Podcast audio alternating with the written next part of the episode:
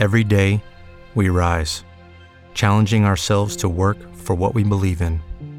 At U.S. Border Patrol, protecting our borders is more than a job, it's a calling. Agents answer the call, working together to keep our country and communities safe. If you're ready for a new mission, join U.S. Border Patrol and go beyond. Learn more at cbp.gov/careers.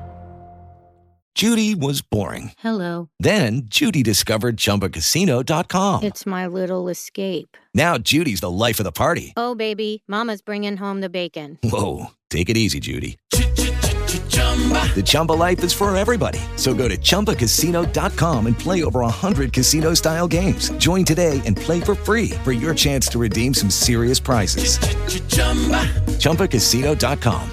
No purchase necessary. Void where prohibited by law. 18 plus terms and conditions apply. See website for details.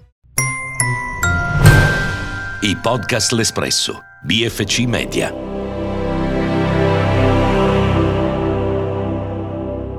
Sono Antonella Fittipaldi, autrice, regista e conduttrice radiofonica. Nel 2021 ho installato delle box nei bagni delle scuole superiori e università in Trentino, dove ragazze e ragazzi possono inserire qualsiasi dubbio, quesito, pensiero, alla quale uno staff di professioniste e professionisti rispondono sulla pagina Instagram boxpopuli underscore it. Poi mi sono detta, perché non dare una voce a questi bigliettini? E così è nato questo podcast, dove ogni settimana ospito persone che mi aiutano ad affrontare le tematiche che stanno più a cuore alle giovani e ai giovani e vi posso garantire che sono praticamente tutte. Benvenute e benvenuti a Vox Populi, il podcast.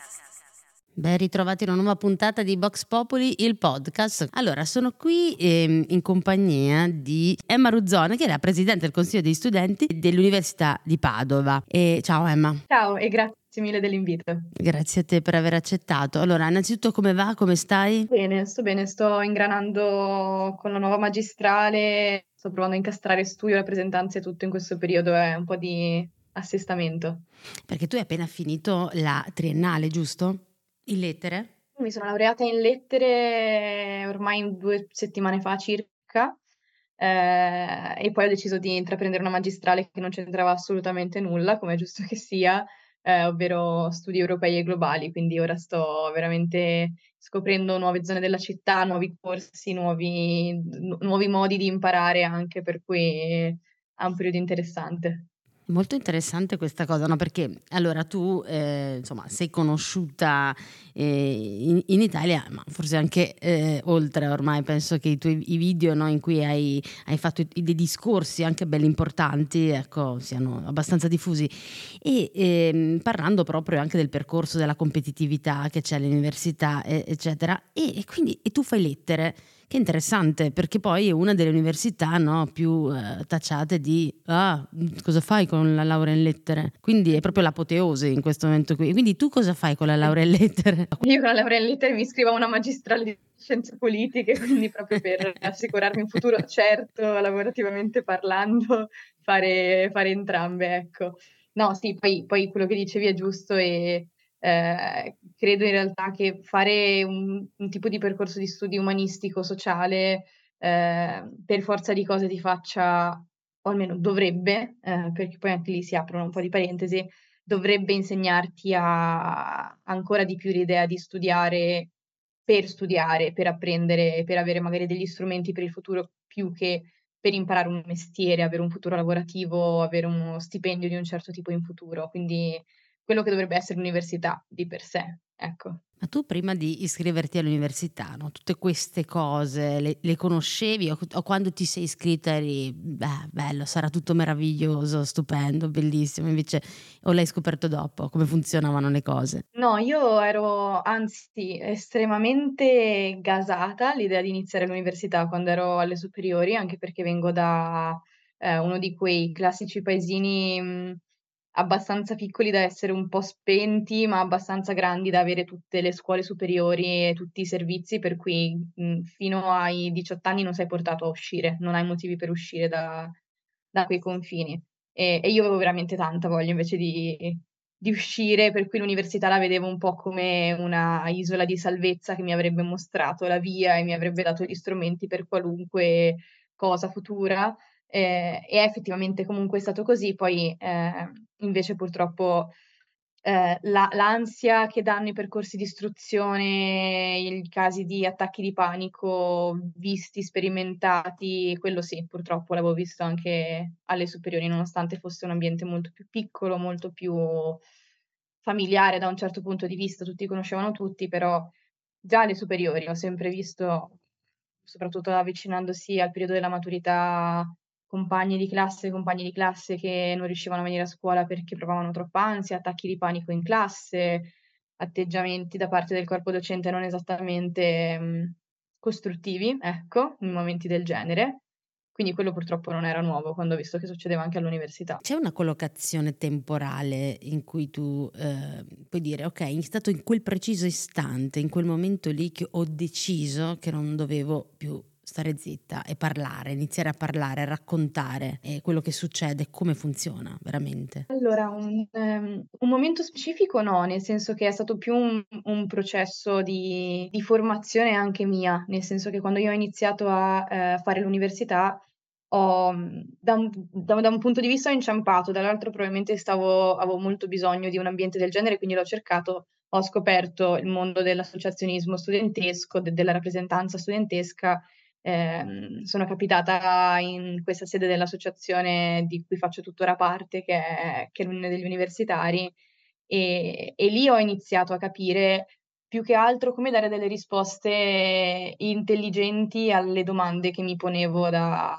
da quando ero alle superiori o dalle cose che provavo alle superiori e sono riuscita negli anni, questo è stato un processo lungo a dare dei perché, quindi perché stiamo male, perché succedono, ehm, perché esistono determinate dinamiche all'interno della scuola, perché esistono determinate dinamiche quando si va a dare gli esami, eh, perché nelle scuole non si riesce a parlare di alcuni argomenti come si dovrebbe eh, e sono riuscita a dare un po' di perché formata, accompagnata da chi c'era passato prima di me e, e il tema invece della, del parlare di, del benessere psicologico, proprio di come stiamo, da un lato eh, è stato accompagnato da, da una spinta generazionale fortissima che c'è stata soprattutto dopo la pandemia.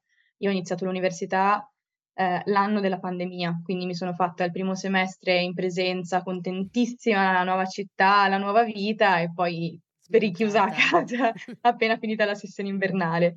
E, ehm, e da lì a livello nazionale è proprio iniziato un, un interrogarsi su quale fosse la situazione di, della salute mentale dei giovani. È nata una ricerca che si chiamava si chiama, Chiedimi come sto, che è stata un po' eh, la prima a parlare proprio di come stanno gli studenti di scuole superiori e università. Quindi c'era già, come dire, un, un grosso o comunque in essere l'inizio di un, di un bagaglio di conoscenze, di dati, di studi su questo. E eh, l'anno scorso, una volta capito, mh, mm, come dire, in quasi modo, tra virgolette, accademico, che stava accadendo questo, l'anno scorso eh, ricordo perfettamente, ecco sì, il momento in cui era gennaio circa, ehm, sapevo che a febbraio ci sarebbe stata l'inaugurazione dell'anno accademico che avrei avuto nuovamente possibilità di eh, intervenire e portare un argomento che avevamo capito eh, in un palco che avevamo scoperto dall'anno prima essere, eh, avere la potenzialità di far risuonare molto forte eh, la, la, nostra voce. Ehm, ed era il periodo in cui avevamo letto nei mesi precedenti molto spesso purtroppo le notizie di eh, studentesse o studenti suicidati eh, a causa del percorso universitario. E io ricordo esattamente la riunione che ci siamo fatti in cui abbiamo detto ok, abbiamo questo palco, abbiamo la possibilità di portare mh, dei temi fondamentali.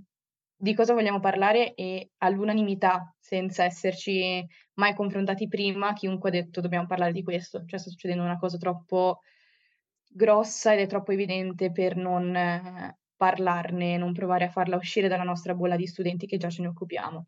E lì sì, lì è stato proprio un momento netto in cui era talmente tanto sentita che non c'è stato bisogno di discutere o di vagliare altre opzioni. Abbiamo deciso di parlare di quello e così. Che era lo scorso eh, 13 febbraio, giusto? Che era l'inaugurazione dell'802esimo, eh, tipo anno accademico del... Unesimo. Ah, unesimo, che io sono andata già a quello dopo, anno accademico dell'Università di, di Padova, l'Aula Magna, insomma, e avete, hai fatto questo discorso bello, bello tosto parlando di, appunto, di suicidi. Mi piace proprio anche il titolo, non si può morire di università, che ho letto anche, no? Che, che infatti.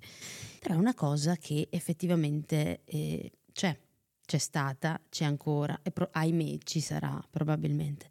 Eppure tu ne parli, fai questo discorso e sembrano tutti, no? Oh, davvero, no? ma cioè, sai, quel boom mediatico come se, eh, sai, la famosa scoperta dell'acqua calda, no? Quando è una cosa che maledizione c'era, c'è sempre stata, e, e però si fa finta di nulla, no? Ma eh, ho, ho, anche tanti altri che comunque non hanno il tuo coraggio di andare a parlare, perché comunque ci vuole anche no? coraggio di, di farlo intraprendenza. Secondo te perché le persone non ne parlano? Perché eh, sia gli esterni, sia chi la vive, e fanno finta di niente ogni volta che poi arrivi, arrivano persone come te finalmente che raccontano queste cose, insomma, che parlano di queste cose scomode, evidentemente, sicuramente. Secondo me ci sono un po' due, due piani. Uno è che eh, comunque il tema della salute mentale, de- dell'aver bisogno di uno psicologo è sempre stato un tabù gigantesco, per cui eh, fino a pochissimi anni fa comunque eh, andavi dallo psicologo se eri un matto, tra virgolette, eh, dire ah, hai bisogno di uno psicologo era quasi un insulto, ah, quello lì ha bisogno di andare in terapia, cioè perché è completamente fuori. Eh, per cui c'è sempre stato un tabù, quindi ehm, quello è, è duro a, è duro sradicarsi, anche se mi sono resa conto che post, post pandemia c'è stato un grosso salto in avanti su questo tema. Ora è molto più frequente riuscire a parlare di eh, percorsi di terapia e di come do- debbano essere accessibili e del fatto che eh, sia una cosa assolutamente normale come andare dal dentista se si è male a un molare. Quindi da un lato c'è questo aspetto, quello del tabù, dall'altro ehm, il, il, problema reale, che è quello su cui è ancora più difficile lavorare, oltre al distruggere appunto una, eh, un tabù, è eh, che accusare all'interno del mondo accademico che gli studenti stanno male chiede per forza di cose una presa di coscienza e di responsabilità di cosa non funziona. Perché non, quando si tratta di numeri così alti, eh, che chiaramente non sono quelli dei suicidi, per fortuna, ma sono quelli di eh, quanti studenti banalmente nei, negli Atenei, eh, quelli che hanno almeno un servizio, uno sportello di supporto psicologico come eh, c'è in quasi tutte le scuole superiori, eh, il numero di studenti che fanno richiesta di, di, uno psicologo all'interno dell'università e che poi riman- vengono rimandati a liste d'attesa di 3-4 mesi e che poi non vengono accolti, evidenzia che è un problema non di qualche singolo che ha un suo problema personale, ma che ci sono dei problemi strutturali eh, e che questi vanno affrontati guardandoli in faccia e sono eh, un po' su come è strutturata in generale la didattica, su come è strutturata l'università in Italia, no? ma anche sui classici problemi un po' che ci trasciniamo dietro dalla storia eh, di, di, baronaggio, il fatto che l'umiliazione sia utile alla crescita, il fatto che eh, urlare addosso a uno studente a un esame dicendogli che è una capra sia in qualche modo utile, non gli crei semplicemente ancora più ansia quando dovrà riprovare l'esame, ma anche eh, l'altra cosa che è emersa, eh, e sono contenta perché non è più emersa solo da un po' i gruppi studenteschi, così o da chi eh, magari aveva altri motivi per parlarne, ma dallo stesso ordine degli psicologi, banalmente, è che eh, il malessere psicologico diffuso di studentesse e studenti ha a che fare sì da un lato con la, la, la storica competitività eh, di, di, di come è strutturata l'università o la scuola italiana, ma anche con ragioni molto sociali, cioè il fatto che L'università in teoria è aperta a tutti, ma in pratica è molto elitaria da un punto di vista economico e che chi vuole farla e non ha veramente mezzi, non viene da famiglie non benestanti, ma comunque messe bene, deve lavorare un sacco di fatto. Cioè deve passarsi le sere nei bar a lavorare, deve passare i giorni a fare il cameriere deve riuscire a bilanciare lo studio con questo e che quindi alcuni motivi sono proprio di ordine sociale, cioè di eh, ma- mancano soldi per garantire a-, a, tutti di viversi l'università, quantomeno senza dover lavorare eh, part-time, eh, venendo comunque richiesto di studiare negli stessi tempi di tutti gli altri, di raggiungere comunque voti altissimi quando il tempo per studiare diminuisce drasticamente. Ecco, quindi ci sono tutta una serie di cose, di dinamiche che si incastrano per cui sbatterli in faccia è, ha, ha, fatto, ha dato un po' fastidio all'inizio, però fortunatamente sì, ho visto che sono state accolte, mh, almeno in parte. Forse era un problema troppo grande per dire non esiste una ragazzata. Eh, no, direi proprio di no. Questa cosa qua direi proprio di no. Che poi si lega molto, no? Quando dici appunto se non si è fra i migliori non si avrà non, non, non, si potrà fare mm, vivere bene, quindi bisogna essere competitivi all'università, ma allo stesso tempo, come dicevi adesso, però se non hai la disponibilità economica di poterti permettere l'università o comunque di essere al pari degli altri, perché tu devi lavorare ma devi studiare quanto gli altri, automaticamente decade anche eh, la possibilità di essere fra i migliori, cioè è un circolo vizioso. Qual è secondo esatto. te una soluzione che il governo eh, cioè, potrebbe adottare per risolvere questa cosa, per, per dare le pari opportunità eh, eh, di, di, istruzione ai, ai, giovani e alle giovani? Eh, sicuramente senza appunto addentrarci sulle riforme della didattica, di come si insegna, di come si impara, eh, finanziare il diritto allo studio, mm, nel senso che se in Costituzione ci diciamo che l'università è garantita anche ai privi di mezzi a tutti, facciamolo davvero, insomma eh, e, e, non serve andare tanto in là, non serve eh, pensare a mm, riforme particolarmente strutturali, basterebbe finanziare quello che è già previsto, mh, mm, nel senso che noi abbiamo un, abbiamo un sistema di borse di studio eh, che in teoria dovrebbero andare a, a, tutti quelli che hanno un reddito basso, famiglie con un reddito basso dovrebbero avere una borsa di studio e questo è scritto, dovrebbe essere così, poi non ci sono mai abbastanza fondi e nella mia università l'anno scorso 2000 persone non hanno avuto la borsa di studio ed era gente con eh, redditi familiari da, da fame, ecco sì, sul serio. E che quindi sono trovati a dire, ok, eh, io abito a, non lo so, abito a tre ore di treno da, da Padova e sono entrato a Padova, dovrei trasferirmi a Padova eh, mi hanno detto che avevo diritto a un alloggio studentesco e a una borsa di studio, ma non mi è arrivato né l'alloggio né la borsa. Che faccio? Cioè, come mi mantengo lì? Eh, lavoro.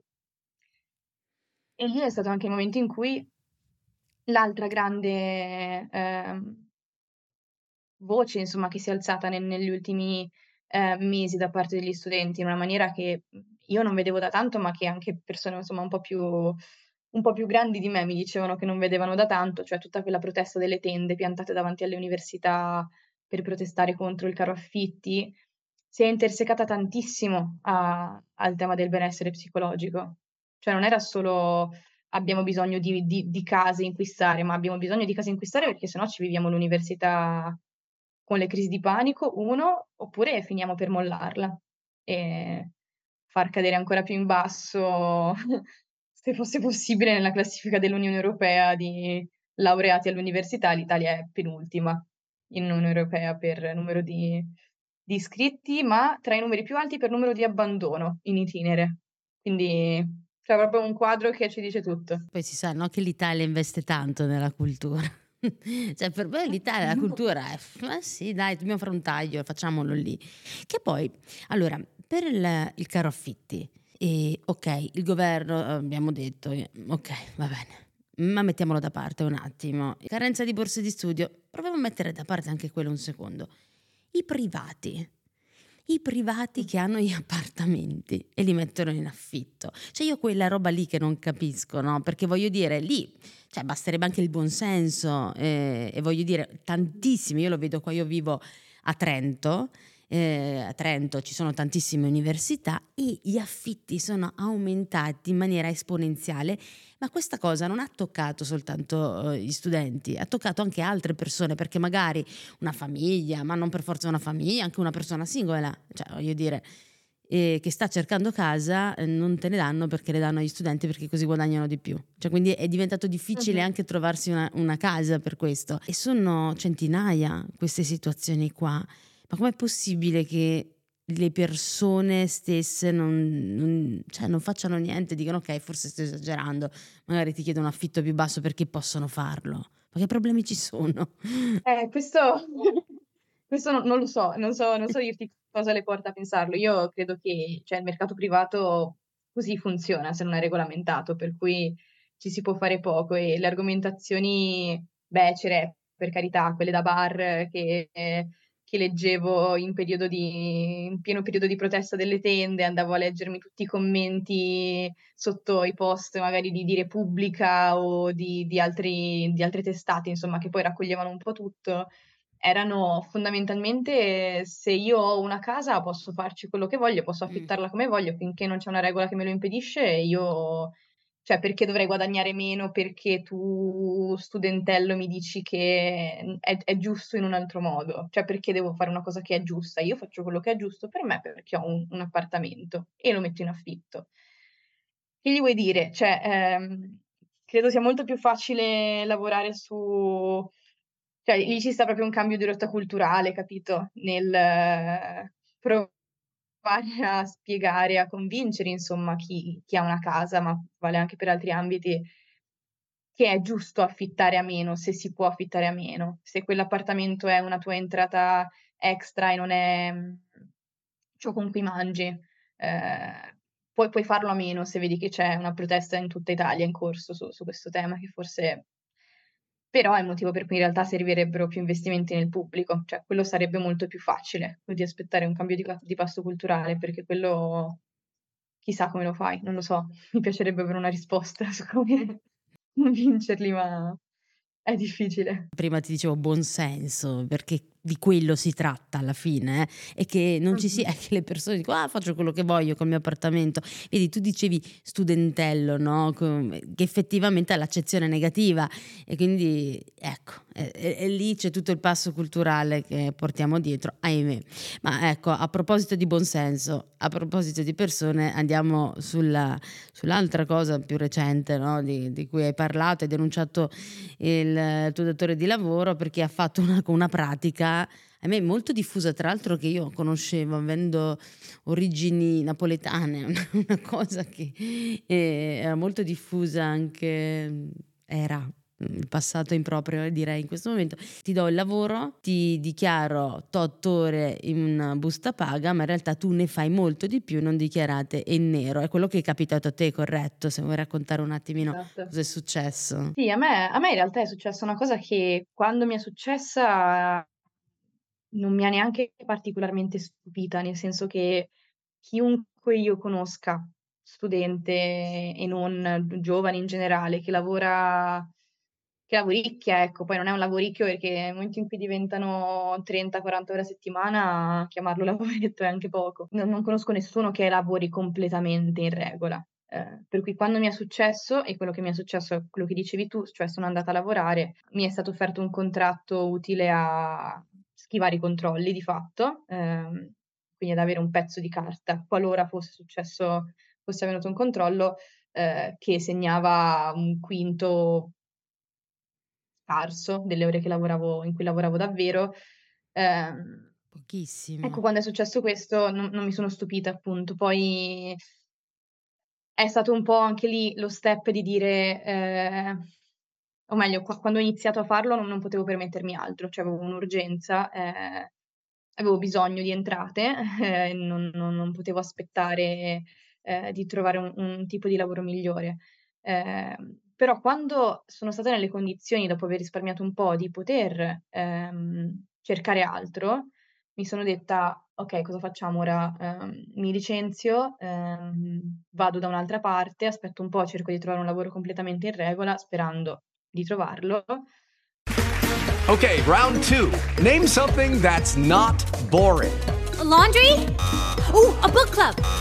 Computer solitaire, huh? Ah, oh, sorry, we were looking for Chumba Casino. That's right. ChumbaCasino.com has over 100 casino style games. Join today and play for free for your chance to redeem some serious prizes. ChumbaCasino.com. No purchase necessary. Full prohibited by law. 18 plus terms and conditions apply. See website for details. E basta. E ho pensato perché? Perché dobbiamo continuare a fare questa cosa di mandare giù, sapere che è sbagliato, accontentarci e e poi girare pagina appena siamo in una condizione un po' migliore e essere consapevoli che non cambierà niente. Quindi nel mio piccolo ho denunciato il mio datore di lavoro eh, e ho soprattutto ho voluto denunciare pubblicamente perché sapevo che non era così solo da me, sapevo che era così eh, nell'altro bar che conoscevo, nell'altro bar in cui lavorava il mio amico, nell'altro bar in cui lavorava il mio compagno di corso. E ho detto, boh, speriamo, capiamo. E in realtà è stata interessante la risposta perché mh, mm, mi sono arrivate domande in cui mi veniva chiesto, ah, come si fa? Io non sapevo di poterlo fare. Eh, perché poi c'è sempre un po' eh, quella cosa molto tricky per cui da un lato eh, si ha molta paura di finire nei guai, quindi che se denunci un datore di lavoro in nero eh, si, si finisca nei guai come dipendente, in realtà questo ho scoperto non essere, eh, nel senso che denunciare, facendosi chiaramente aiutare da qualcuno di competente, denunciare non implica poi avere delle conseguenze noi, eh, noi ex lavoratori dipendenti in nero, ecco. Si può fare anche a posteriori, quindi non, eh, non esiste il problema che se non viene fatto mentre si è nel luogo di lavoro, poi a posteriori non si possa denunciare, eh, ma soprattutto tanti non sapevano quali fossero i loro diritti in quanto lavoratori. Quindi, ah, io avevo diritto a questo, cioè potevo avere un contratto intero, potevo avere una busta paga tutta. Eh, il mio datore di lavoro mi aveva detto che non, non, poteva per legge e questo, vabbè, poi ti apre un gigantesco capitolo su quanto noi usciamo dalle scuole eh, anche superiori senza avere la più pallida idea di come funzioni, di quale sia un diritto, cioè di come funzioni il diritto nel mondo del lavoro, banalmente. Si fa tanto PCTO, no? Si va a lavorare in azienda, si vanno a fare questi tirocini gratuiti infiniti, ma non c'è mezzo corso spesso che ti spieghi quali sono i tuoi diritti in quanto lavoratore, non solo come fisicamente puoi lavorare. E questo è molto problematico secondo me. Dovrebbero implementarlo nell'orientamento quando lo fanno alle superiori, dovrebbero aggiungere anche esatto. questo. E, lo sai che mi ha portato una riflessione no, in questa conversazione, che c'è un vero e proprio mercato degli studenti universitari. Cioè, è un business, un business delle case, degli appartamenti, del, di chi dà il lavoro, perché ci saranno centinaia che evadono le tasse perché il lavoro nero quello fanno, che quindi fanno un danno poi a tutta l'Italia perché questa cosa qua non la vogliono capire, ognuno pensa al suo orticello. Però maledizione, ma è un giro di soldi pazzesco quello degli studenti mm. universitari. E poi la cosa che mi fa più incazzare è che questo, questo mercato viene fatto da poi dagli adulti, no? Quelli bravi, quelli che ti insegnano, quelli che ti chiamano studentella. E, ecco, e, e, e, sono loro che si stanno approfittando, perché questa è la parola alla fine, il verbo approfittare. Eh, che è, è, quello che mi viene in mente, che ricorre nella mia testa mentre tu, tu parli e racconti queste cose, penso quello. Cioè, ed è incredibile perché ancora e ancora, sai, viene fuori questa cosa di, di, di non lasciare il passo ai giovani e, continuare a prendere, a prendere, a prendere, ahimè, spesso a rubare ai giovani. E magari forse è arrivato il momento di lasciare spazio e di aiutarli e giovani a fare, non a togliere, non a prendersi, perché mh, mm, tu lo dicevi anche nel tuo video, no? che sono un sacco i costi da sostenere e parliamo di persone mm, medie, ok? Cioè i libri, l'affitto, la retta universitaria, e poi uno dovrà anche mangiare, no? Uno studente fuori sede, e, cioè sono tantissime spese e anche chi riesce a prendere quello che riesce, insomma, della borsa di studio, non le copre queste spese qua cioè non le copri. No. Cioè, come, come, fai? Come, come, fai? a vivere così? E invece di, di aiutarti, ti tolgono. E vabbè, perché ognuno pensa i cavolacci suoi, come sempre, di una tristezza infinita. Voi che qualcuno ci sta ascoltando così fate una riflessione, perché veramente siete... cioè. Allora, come io, guarda, ho letto un po' di guarda, mi sono addirittura guarda, stampata anche il tuo discorso, l'ho letto con interesse, ho visto un po' di cose. E da qualche parte hai detto, hai citato una frase che è come appare il mondo a vent'anni e io sono curiosa di chiederlo a te com'è, com'è il mondo a vent'anni, come si vede, perché io vent'anni non ce l'ho più da un bel pezzo, da vent'anni, però oggi com'è, com'è, la visione del mondo a vent'anni? Che forma ha il mondo? Comunque un bel mondo a vent'anni, è comunque un mondo mo- molto pieno, molto veloce, molto pieno di, di possibilità, di strade, di, di, di caos di un sacco di incertezze, un sacco di sbagli, un sacco di, di, di cambi di rotta, però è un bel mondo, ecco, questo cioè, è, è un bel mondo. Eh, il problema è che ehm, ecco, tutto quello che è impotenza, che io ho la sensazione che sia impotenza, quindi anche tan- tantissima vitalità, come è giusto che sia, quindi tantissima voglia di mettersi in gioco, provare, sbagliare, crescere, eh, sia bloccata eh, da eh, aspetti molto mm, materiali, di cui abbiamo parlato prima, cioè io ogni volta in cui, mi, in cui dico um, wow che bello, il mondo è pieno di possibilità e di aspettative, di, di, di porte aperte, poi penso sì ma sono davvero aperte per tutti, eh, davvero tutti hanno tutte le possibilità, davvero ogni ventenne può pensare di fare tutto, po- posso anch'io eh, Sicuramente no. Sicuramente senza, di nuovo, un- una famiglia, un, un reddito, insomma, de- de- dei soldi, tante strade non esistono davvero, cioè esistono per gli altri, non esistono per tutti, perché eh, dover, doversi mantenere, dover lavorare, dover pagare un affitto da subito, non, non potersi permettere di staccare mai o di andare in un Erasmus o di farsi un viaggio limita molto e mette molte barriere tra le categorie. Eh, però a parte questo, quindi a parte vabbè, tu tutte queste robe che non ripeterò, è un bel mondo e una cosa, ecco, ci tengo a dire, ehm, sul mondo dei ventenni di oggi forse, è che quando parlavamo del famoso cambio di passo culturale prima sugli affittuari, ehm, sto vedendo dei cambi di passo culturali molto interessanti nella nostra generazione, che hanno molto a che fare anche con con il lavoro e con il benessere psicologico, Ehm, e e che, mhmm, quando io sentivo dire, no, quando io se ne sentivo parlare pensavo sempre: "Eh, ma saranno nella mia bolla, cioè sarà la mia bolla di comunque persona che fa l'università, nelle scienze umane, che fa i gruppetti studenteschi a sinistra, per cui magari sono solo riflessioni che ci facciamo tra di noi." E poi invece vedo che ne parla anche il tiktoker ehm, medio di Milano, vedo che ne parla la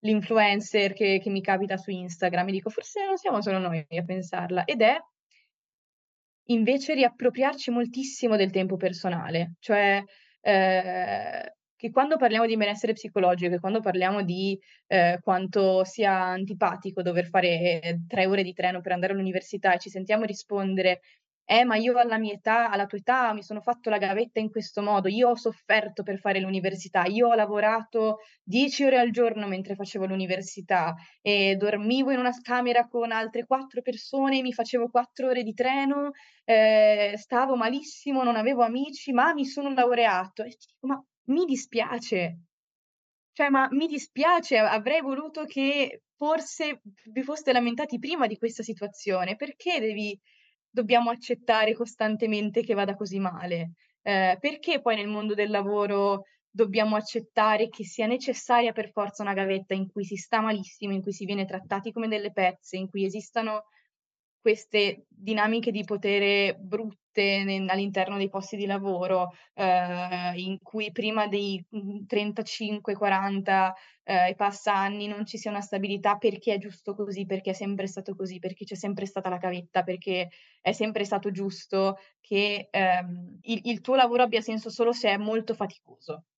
Cioè che tu possa dire che hai studiato, che hai lavorato solo se ti sei spremuto fino all'osso, sei rimasto senza energie e dedicato tutto te stesso a quello e non ha non hai avuto spazio per altro. cioè, mi sto rendendo conto che forse si sta un po' invertendo la narrazione, che stiamo dicendo, sai che forse va bene anche avere tempo per se stessi, va bene anche non andare in burnout, va bene anche non, non spremersi completamente e che forse anzi se, se ragionassimo di questo noi staremo meglio in futuro perché invece magari siamo cresciuti con una generazione che, che ha vissuto in quel modo, che mh, mm, ha dato tutto mentre studiava, che ha dato tutto quando ha iniziato a lavorare, eh, che ha pensato che ci fosse un, un sogno e un futuro migliore e che aveva quella speranza che è quella che a noi manca. E poi magari è stata distrutta lo stesso, e poi magari è arrivata la, la crisi economica e hanno comunque perso tutto e, e, hanno avuto comunque un futuro che non era brillante come si aspettavano, non hanno fatto i soldi che pensavano di fare. E quindi è come se un po' fosse crollato questo castello di carte per cui si convincono tutti i lavoratori, tutti gli studenti che soffrire e sopportare è giusto per forza perché c'è un futuro brillante che ti aspetta. Quella cosa, forse semplicemente non ci crediamo più, abbiamo talmente tanto perso le speranze che ora ci diciamo a questo punto cambiamo un po' le regole dall'inizio, non aspettiamo di arrivare a 40 anni ed essere distrutti dalla vita per, per capire che non abbiamo più tempo per cambiare le cose e proviamo a cambiarlo un po' adesso. Spero. Poi magari non è così, eh? magari sono tutti discorsi che ci facciamo a 20 anni, a 30 saremo di nuovo in quella barca, però ho un po' l'impressione che si stia cambiando un po' il passo. Io credo che invece se te li fai questi discorsi, allora ci sono delle buone probabilità che tu possa fare bene. 20 anni, a 20 anni ti fai questi discorsi non è scontato in realtà eh, che te li fai, soprattutto poi dipende, sai, da, da dove arrivi, dove cresci, eh, questi adulti che hai intorno.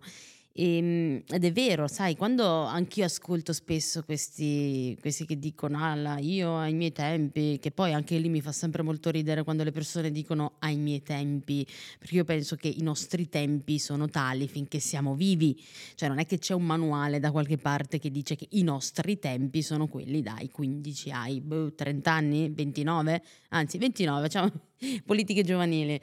E, beh, tipo anche adesso a un mio tempo, perché sono qua, sono presente, ma vabbè.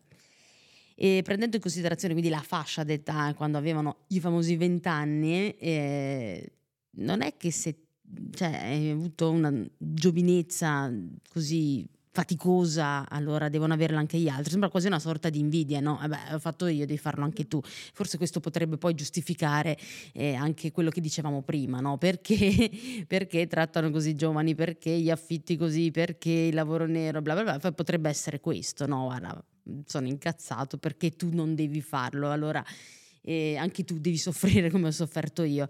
E invece magari proviamo a dire, proviamo a dire che eh, a me è andata male, io ho faticato, vorrei che invece tu fossi, ti andasse un po' meglio, no? Anche perché poi gli adulti non dicono sempre voglio darti quello che io non ho avuto, eh allora dai, eh, stiamo qua, cioè, e, forse potrebbe essere già il primo passo. Ecco, su, su, questa percezione qua forse bisognerebbe veramente cambiare e ancora una volta, ancora una volta siamo tornati comunque, vedi, su quelli, quelli più grandi. E, ehm, sono la causa dei problemi dei ventenni alla fine. E, ehm, beh, evidentemente sì, no, perché non, come diciamo prima, non vogliono, non vogliono lasciare eh, il mondo ai giovani. Che poi, altra cosa, eh, insomma, quando uno dice i miei tempi, che può essere il, l'anziano, anziano, anziano, ok? Quello che ha fatto la seconda guerra mondiale. E ai tuoi tempi c'era la guerra, cioè non era un granché nel senso, quando dicono ah perché si stava meglio, si stava meglio c'era la guerra, oppure gli anni di piombo, ah, gli anni di piombo, c'era il terrorismo, c'era un casino, un casino. E poi quelli bravi, eh, quelli bravi hanno fatto i baby pensionati a 40 anni, hanno mollato tutto e hanno colto l'opportunità assurda che è stata loro data, creando non pochi problemi a noi oggi, perché quei soldi lì non c'erano non c'erano e, eh sì. e, ancora oggi li stanno prendendo, non lavorano, avranno lavorato 15 anni. Ecco, e sono le stesse persone, tutte queste qua, che ci giudicano. Poi mi sono buttata dentro anche ora, ho parlato, mi sono lasciata prendere dall'entusiasmo, vent'anni anch'io in questo momento qui sto empatizzando. e quindi parlo al plurale, prima persona plurale. No, però è vero, eh, perché questa, questa, cosa qua poi in realtà c'è sempre, sai, è ciclica, è ciclica, perché mm. eh, credo che sia frustrazione, nel senso che eh, sembra um, che quando cresci, quando boh, non si sa qual è quella fase no? in cui sei adulto e ce l'ho fatta, yeah, l'ho superata, adesso finalmente posso... È un, è un, un bullismo, no? Eh, come fa il bullo che le ha prese adesso poi dopo e quindi di conseguenza comincerà a darle per, per superare questa frustrazione. E, perché lo dicevano anche a me quando avevo vent'anni, queste cose qua. E probabilmente e mia mamma mi diceva che le dicevano a lei, capisci? Cioè, non, non finirà mai questa cosa finché qualcuno dice basta. E adesso forse eh, quei social media che vengono sempre super condannati, io credo che qui in realtà hanno una funzione molto positiva che è quella di, di parlarne, forse anche questo, no? che prima non, non, non lo dicevano, eh, perché non, cioè, era molto più faticoso, eh? o scendevi in piazza o non lo sapeva nessuno. Esatto oggi almeno puoi usare i social, e lo sanno, è, una piazza, una piazza anche tra l'altro molto più affollata visto che arriva al mondo intero. Ma ti chiedo, allora, va bene, se eh, tu hai un progetto, hai un progetto futuro, cioè c'è qualcosa che dice io vorrei fare, que- vorrei fare questo, mi immagino, che non definito, è una cosa, cioè, mi immagino così.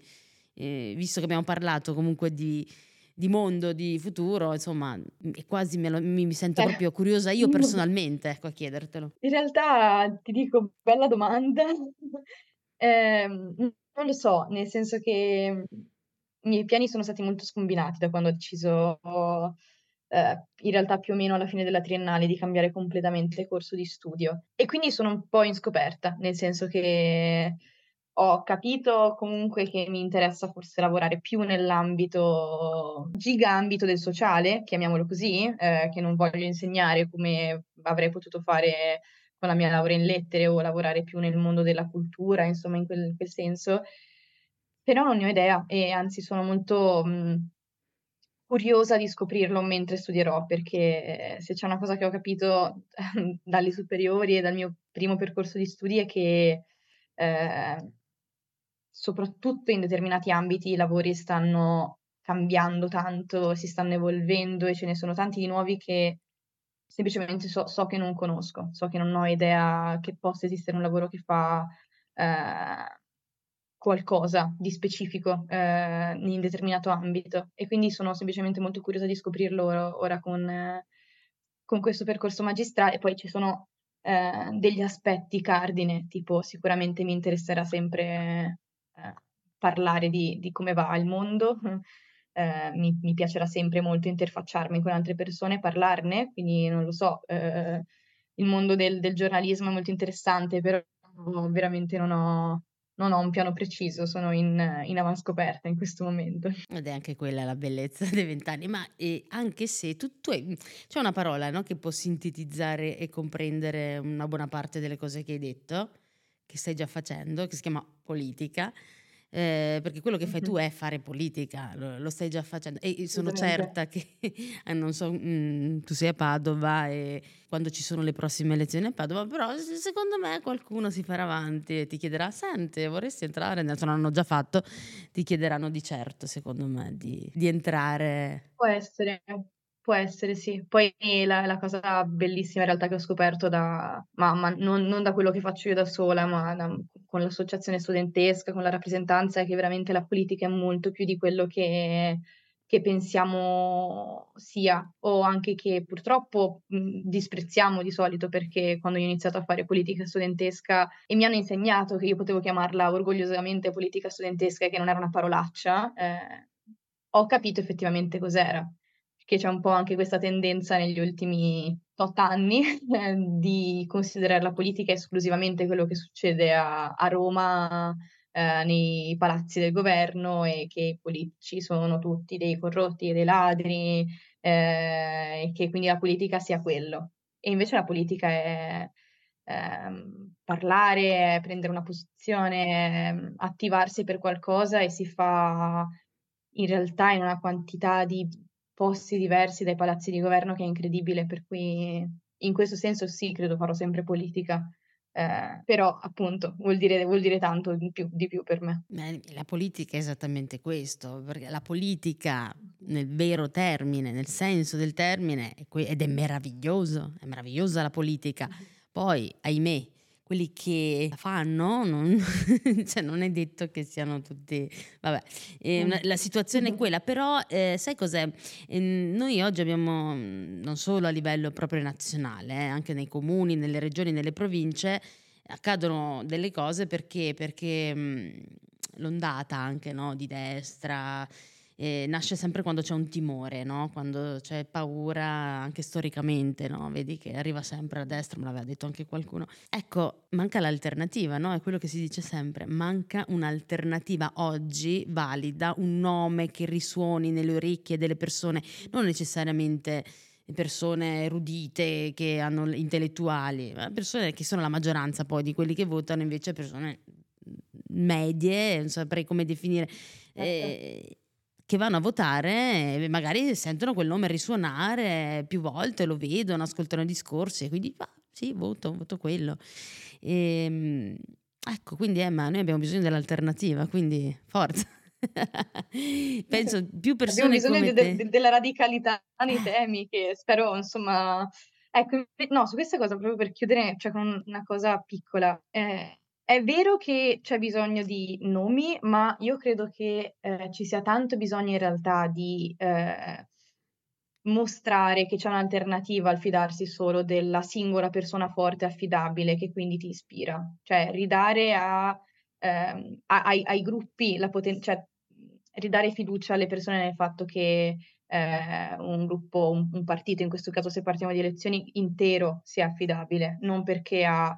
Ehm, un segretario o una segretaria o un eh, candidato sindaco nelle singole città che ti ispira, ma che siano le idee di quel partito che siano chiare, che siano eh, che, che, ti parlino e ti dicano mi fido delle idee di quel partito e che il segretario rappresentante le rappresenta, ma non è l'unica persona su cui devo fare affidamento, perché altrimenti continueremo a personaggi che sanno parlare bene, con un'ottima retorica, ma che di per sé nel contenuto non parlano davvero alle persone e quindi c'è molto bisogno di questo, ecco, più che eh, sicuramente anche di una persona che sappia parlare a, a, a tanti, ma che le idee siano chiare. Eh, e che riescano a parlare veramente alle persone. Assolutamente sì, sono molto d'accordo e soprattutto perché noi in Italia abbiamo molto la cultura della superstar, dove mm-hmm. c'è quella che è super par- che poi tra l'altro in Italia abbiamo partiti dove neanche all'interno sostengono il leader, quindi che ce lo diciamo a fare, insomma, no? abbiamo una situazione abbastanza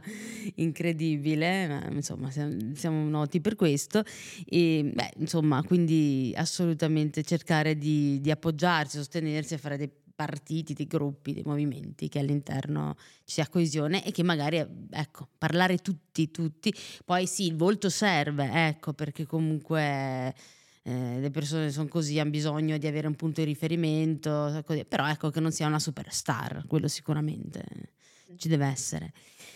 Va bene, ma io ti ringrazio eh, del, del, veramente del tuo contributo perché è molto importante. Le cose che hai detto eh, sono, devono arrivare forti, devono arrivare forti. Io spero veramente che tu continuerai a fare quello che stai facendo. E, ehm, Ecco, e ti seguirò. e in, bocca lupo, in bocca al lupo per tutto e, e spero che altri ti prendano di ispirazione, che quindi proseguano e continuino e ti sostengano ecco, in questo, questo percorso che stai facendo. Va bene? Grazie mille, grazie per l'invito. Grazie a te e a presto Emma. A presto, ciao.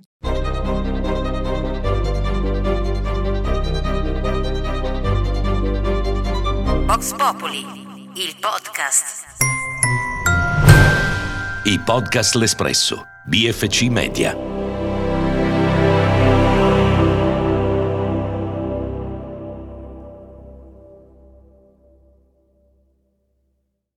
Hello, it is Ryan, and we could all use an extra bright spot in our day, couldn't we? Just to make up for things like sitting in traffic, doing the dishes, counting your steps, you know, all the mundane stuff. That is why I'm such a big fan of Chumba Casino. Chumba Casino has all your favorite social casino style games that you can play for free anytime, anywhere with daily bonuses. That should brighten your day a little.